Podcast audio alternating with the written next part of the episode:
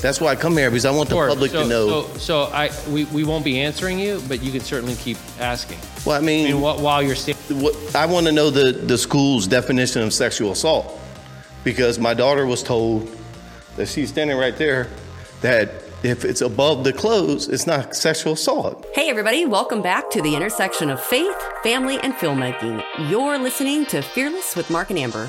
I'm your co-host, Amber Archer, and joining me today is my husband, director, author, speaker, Mark Archer. Hello.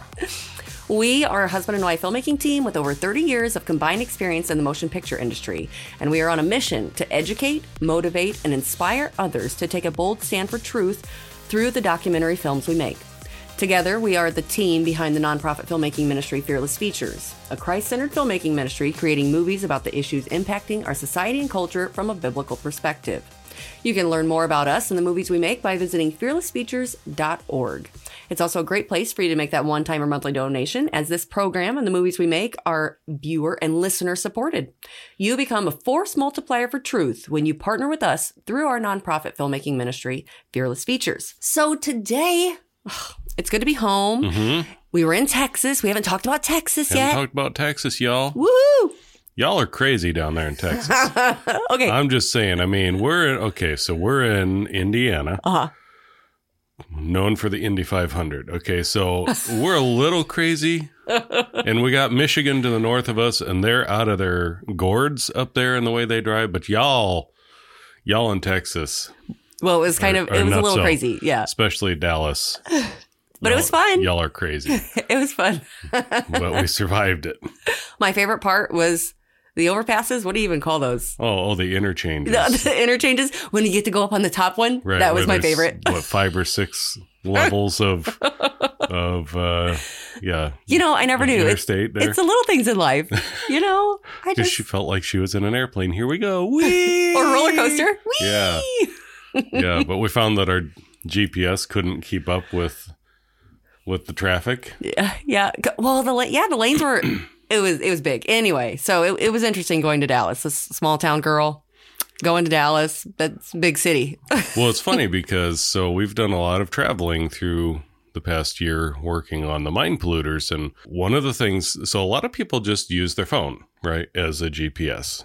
Let Siri tell you where to go, right? And that's fine for suburbanite driving and that. But what people don't realize is your phone relies on data. And if it can't get an internet connection, it gets lost. Uh-huh. And we found that out in West Virginia. A couple times. Yeah. And I had theorized that this was the case. And sure enough, that's what happened. So I have an old Garmin that I had updated the maps on before we left, just in case. And you're talking about going to West Virginia. Going to West Virginia. And sure enough, we got out into the hills of West Virginia, and the phone just went blank. Yeah. And it just had no idea what the spinning wheel of death. But in Dallas, it couldn't tell which lane we were on. Right. So it was it's an older Garmin, and it didn't know. I updated the maps again, but it could not keep up with how many new lanes there were. Yeah. And it thought you were on the express lane and you're on the other lane. And then all I can say is I'm still waiting to see what our toll bill is going to be. Oh, I can't wait for that.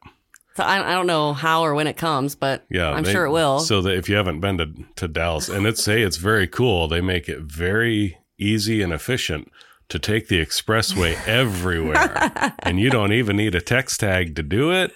And you just hop on and just go. And as you drive along, you see these signs overhead. And the rates. With these rates. And you go, that's kind of expensive. And then you go under the big gate with all the cameras on it. Yeah. And what they're doing is they're taking pictures of your license plate.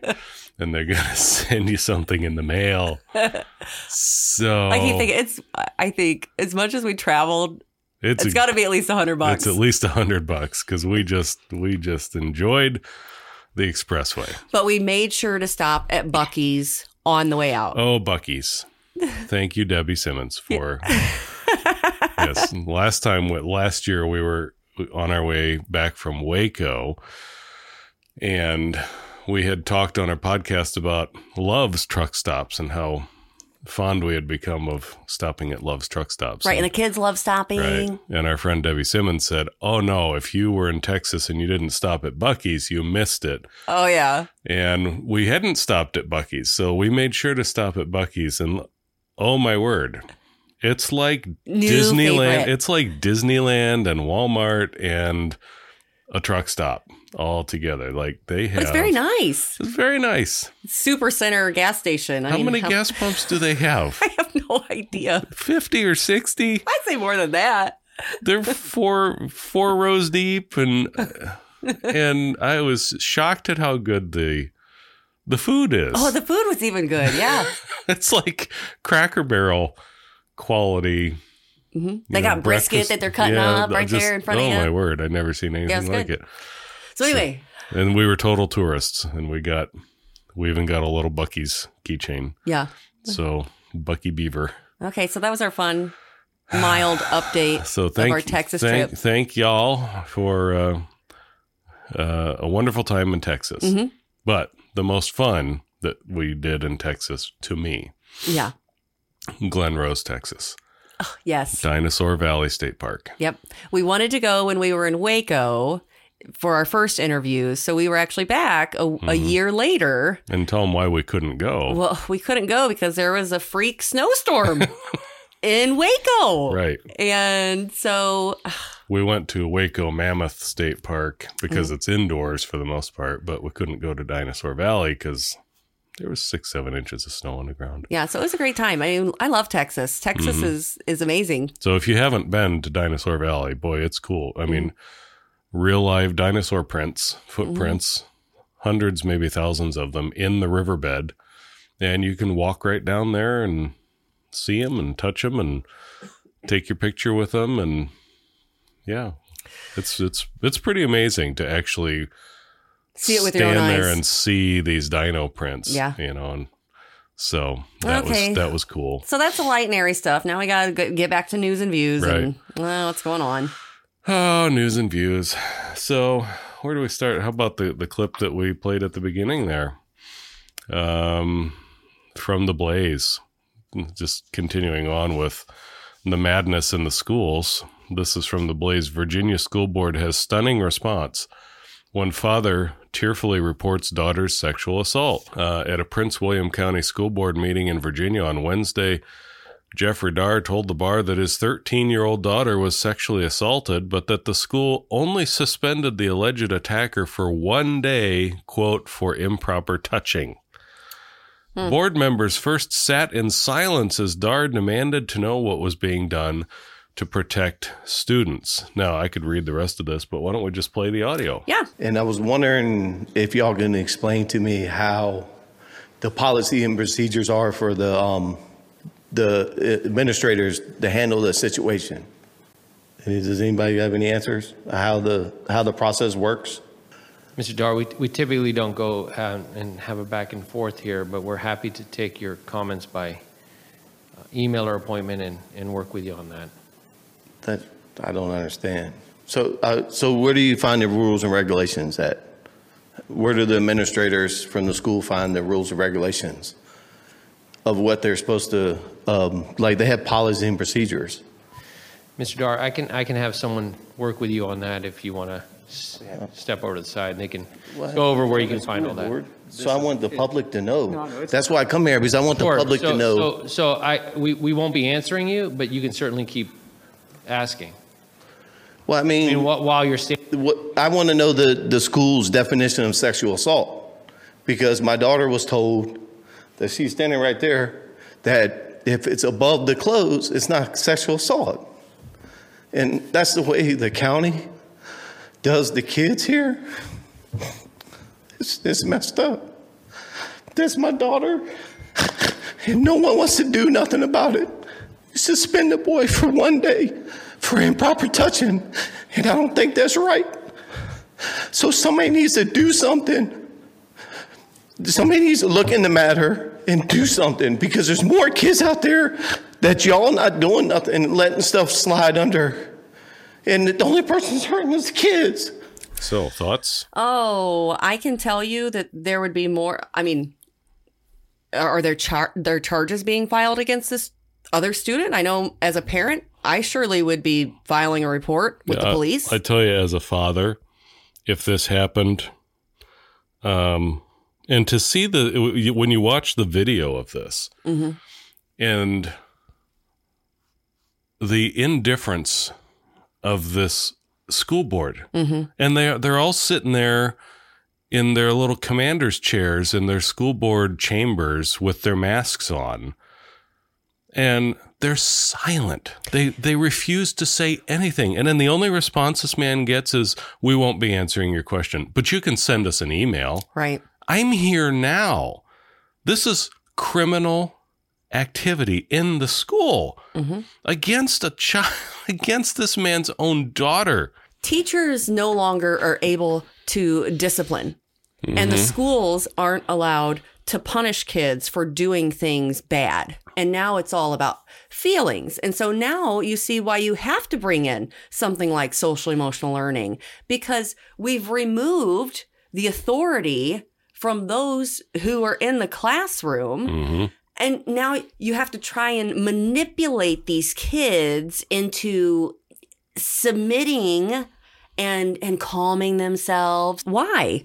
Because you've removed the discipline and the consequences for the bad behavior and actions. Well, and interestingly, they're still punishing bad behavior. It's just now the bad behavior is not going along with the government propaganda. Right. So if you refuse to wear a mask, you're punished as mm-hmm. as a child. They tape it to your face, or make you go home. Or as we're going to hear about here in a few minutes, if you don't go along with not only accepting but promoting the homosexual and transsexual agenda, you're now punished as a bully. Yeah.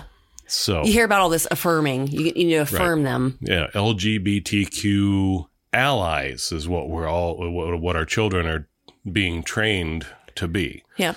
So that being said, we're going to do a little flashback to another one of our cast members' interviews for the Mind Polluters. This is the first interview that we did with Carol Ayala, mm-hmm. who is a 20-year veteran elementary school teacher whistleblower down in the Austin ISD school district. And her original interview is episodes 54 and 55. So this is the first part of her interview, which is from episode 54. So if you want to listen to this and then hear the second part of her interview, you want to go back to episode 55. And we'll be sure to leave links in the show notes for everybody. And you can always find show notes at fearlessfeatures.org/podcast. Mm-hmm. So without any further ado, here is part one of our interview with cast member of the Mind Polluters, Carol Ayala. My name is Carol Ayala, and I'm with Concerned Parents of Texas. How did you get with Concerned Parents of Texas? Well, we actually started our organization because I'm actually a teacher whistleblower out of a district that I taught for my last 11 years of my teaching career in Austin, Texas. So that would be Austin ISD, or Independent School District. We call our districts Independent School Districts, or ISDs. And I was blown away about what the district was asking our campus to do and to teach to our kids. And so I decided that that was not something that I could do. Could you elaborate on what it was that they were asking you to do? Well, basically, and I even have the paperwork right here, they were asking us to do, to kind of go through a program that's called Welcoming Schools, which is actually comes from the Human Rights Campaign, that is the largest LGBT or SOGI organization lobby group in the United States.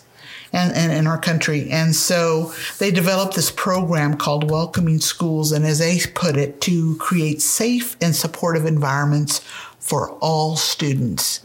And so basically, it's not a curriculum, it's a program. It's a program that is designed to get teachers to become LGBT allies.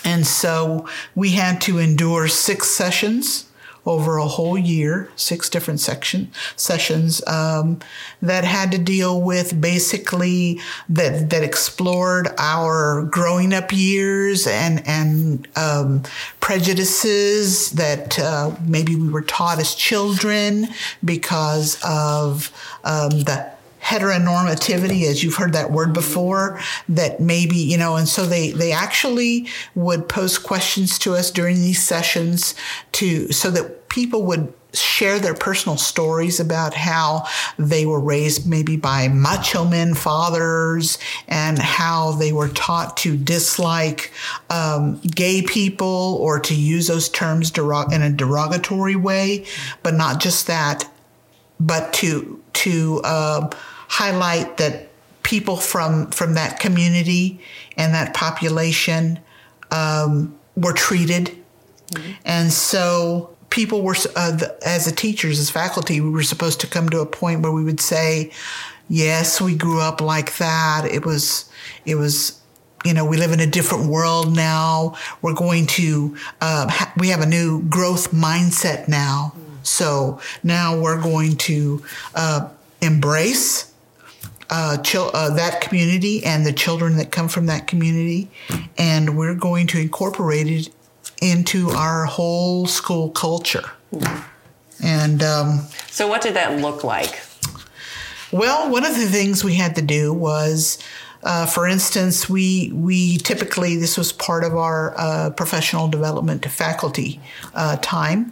And so instead of learning how to strategize on how to teach better math, better reading, better science, or mainly math, reading, and writing, the 3 big ones, this is what we did instead. And so they would take us in small groups and they would say, okay, at that time I was a pre-K teacher. I taught a bunch of different levels, but the last 9 years, I had been recruited to teach pre-K, which I reluctantly wanted to do, but ended up being the greatest part of my career.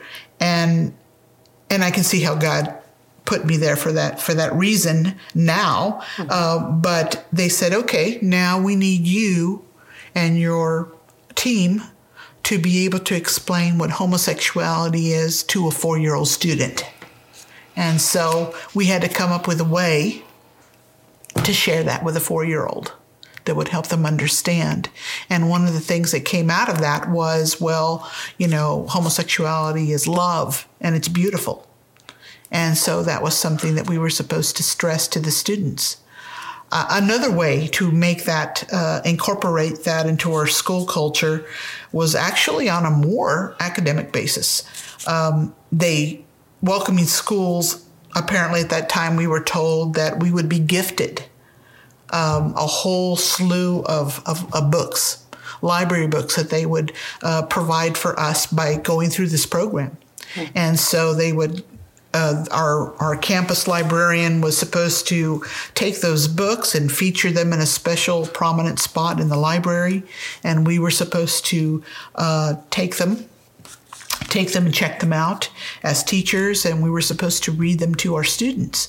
And so at a pre-K level, if you were early childhood all the way up to at least 2nd grade, you would read, for instance, My Princess Boy, you know, about a little boy that wears dresses and wants to be a princess, or you'd read Jacob's New Dress.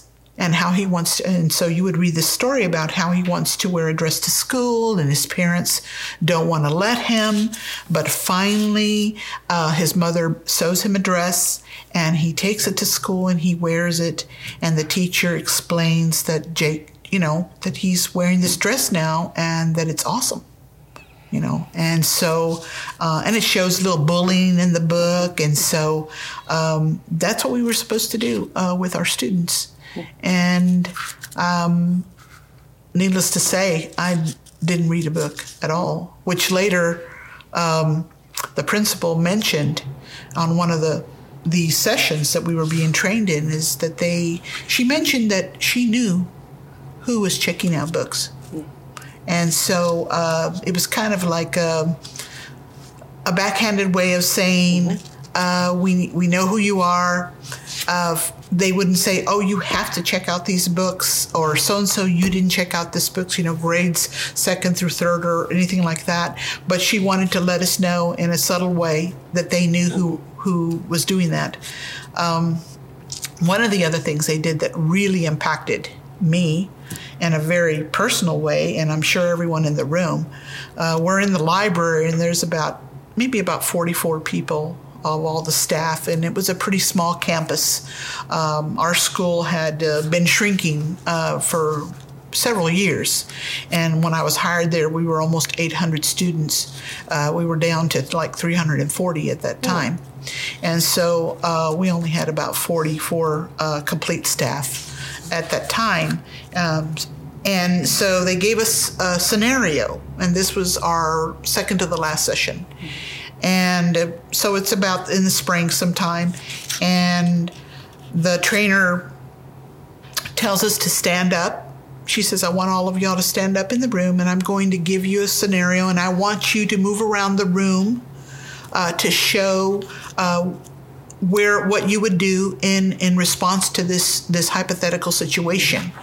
And so they tell us a story about how there are two teachers that are sitting down like I am right now, and they're in the lounge, and they're having a conversation, and they're saying, one of the teachers tells the other, she says, that's why Johnny has so many problems, because he has two moms. Mm-hmm. And she said, okay, now that, and you're that teacher that's coming into the lounge and you hear this conversation, what would you do?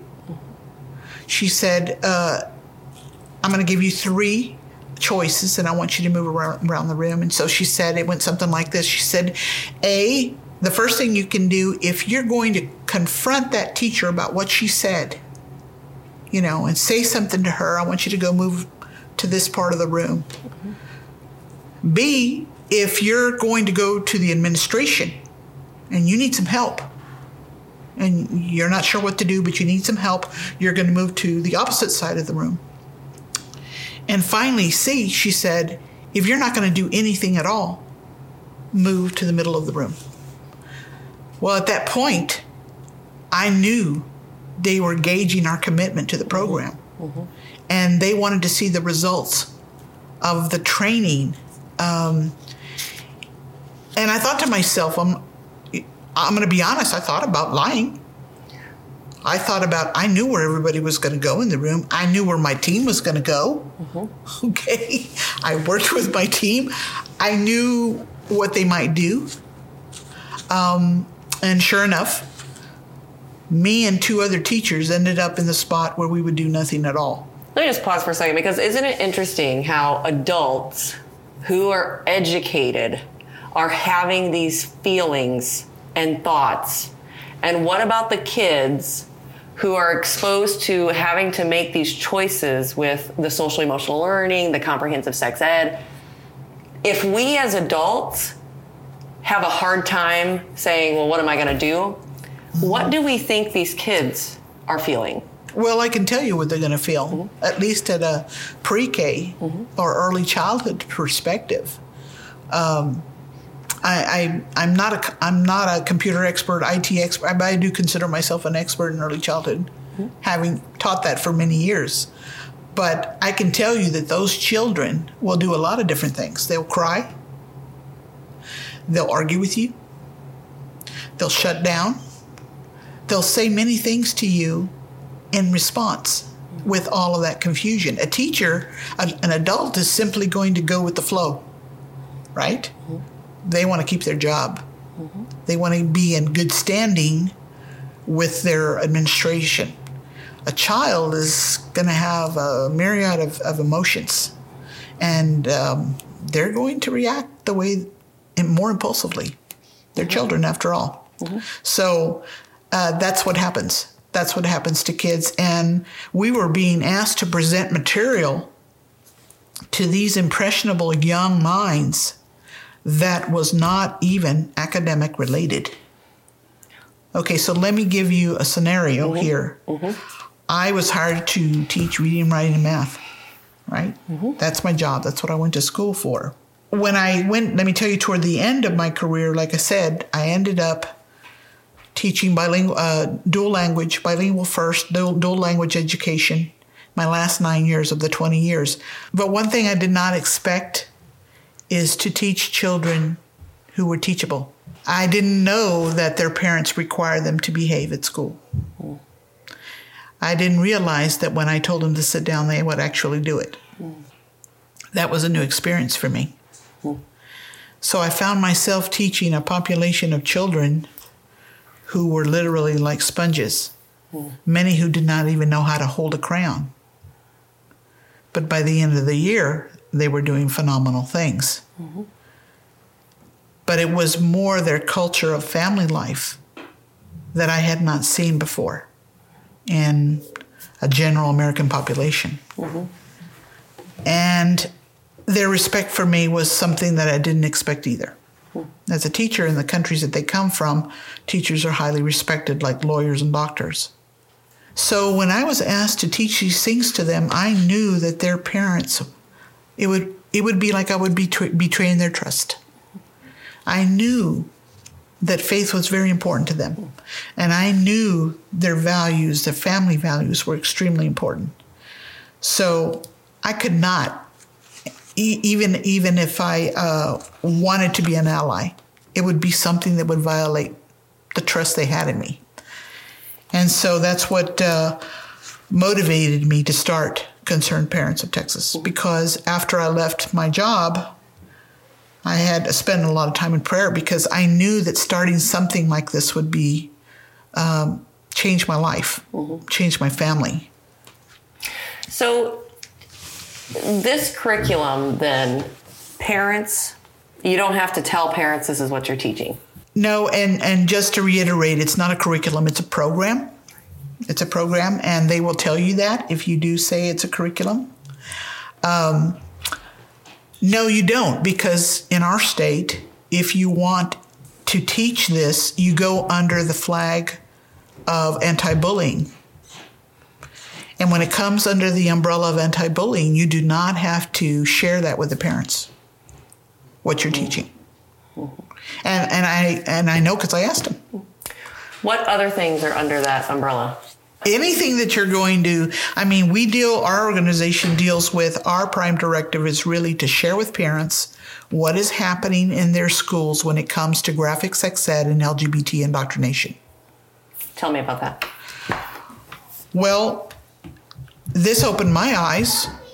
I was busy doing my job and teaching my students. I didn't know that my local high schools and middle schools had gay clubs and had activists that were recruiting students into their clubs and into their organization. Mm-hmm. It wasn't until this program came to my elementary campus because they had decided they wanted to go further down, not just middle school and high schoolers. They wanted to go down to elementary school children, and so this is what they developed. And so they would call it being accepting and welcoming of all students. And under anti-bullying, right? So they were not, when I asked them if they were informing the parents, they said no, that they had not even discussed that. Where does this program come from? Who made this program? This comes from the Human Rights Campaign out of California. And it actually does extend now all the way through high school.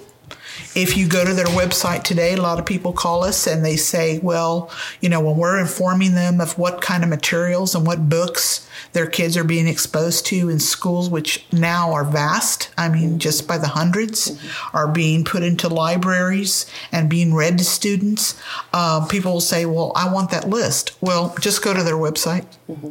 It's easier. Go to their website and you can look up their lists are there. Mm-hmm. So we don't have those on our website because you can just go to theirs and get all the lists. Mm-hmm. And I'm sure they update as needed because they're always adding more and more books. What we help parents understand, too, is that as as a parent, you have a right. In our state, you can opt out. And lots of states in the country, you can opt out. And we can help you with that. We can help people know which states have the opt-out. Some of them have an opt-in. They're fortunate enough to have opt-in. And opt-out means that they will teach this material to your children unless you say no. Mm-hmm. And parents have every right to say no. And that's something that parents are not aware of. Mm-hmm. And that goes in keeping with the reason that I was not okay with this material is because it has everything to do with parental rights and parental authority. And as a teacher, even I knew that. Mm-hmm. I knew that that parent was my boss. I work for them.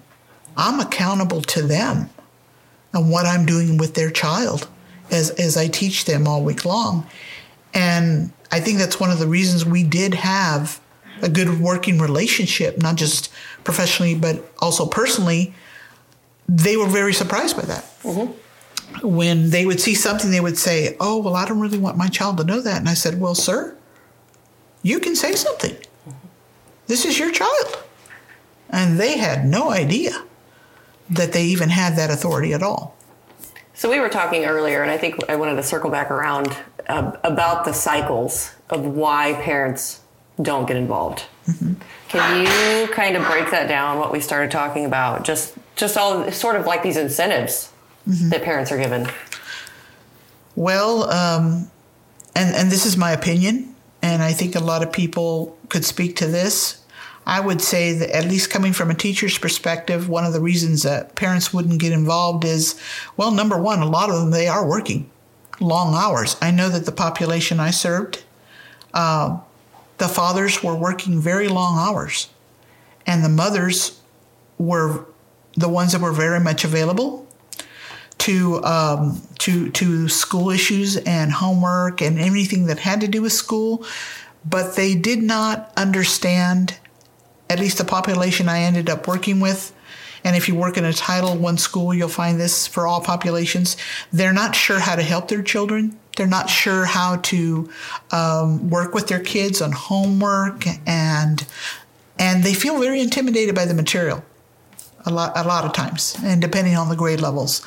But another reason is because they are offered incentives by schools not to be involved. And what I mean by that is, for instance, let's take a public charter. This would be true for traditional charter, traditional schools as well, but maybe not to the extent of maybe a charter school, because what they do is they have a longer extended day. So they have a longer extended day. That means they're not with you on a longer day. So that is more accommodating maybe to their job schedule. Number two, you pick them up. You provide transportation for that parent. No longer has to even take their kid to school or pick them up, right? And then they stay after school for sports. And so it's very, very common that your child doesn't even come home till about 7 o'clock or so, once they, as they get older. Mm-hmm. Number three, they feed your child. You no longer have that need to provide for your child. Someone else is feeding them. They're feeding them breakfast. Schools a lot now, you have to feed them in the classroom. So teachers have become, who's doing that? Mm-hmm. That's not academic. You're taking the place of the parent. So you feed them breakfast, you feed them lunch, you keep them till about 5. Then you have sports with them and do their extracurriculars. Then you provide at the charter school that I was working at for a while, we literally gave over-the-counter medicine to them. We had to supply, Advil and Tylenol and for headaches and Tums for nervous stomachs and eye drops and. You're now providing even their medical needs, right? So why should a parent do that? Engage. Why? Why? You get really comfortable with that. Mm-hmm. And you giving your child over to be cared for by someone else. It's too easy not to get involved. Well, thank you guys for sticking around to the end, and I hope that you got a little more insight into what's happening in the schools through our sit-down interview with Carol Ayala. And you can be sure to check out part 2 of her interview. It was episode 55, and we'll leave a link to that in the show notes. Have a wonderfully blessed week. You can find all the information about the Mind Polluters and the screenings that are happening at themindpolluters.com. There are many things happening in Texas and Nebraska, Indiana, Michigan and Kentucky right now. So be sure to check the website for updates to learn more about and where you can see the movie The Mind Polluters. Have a wonderfully blessed week. Talk to you next week.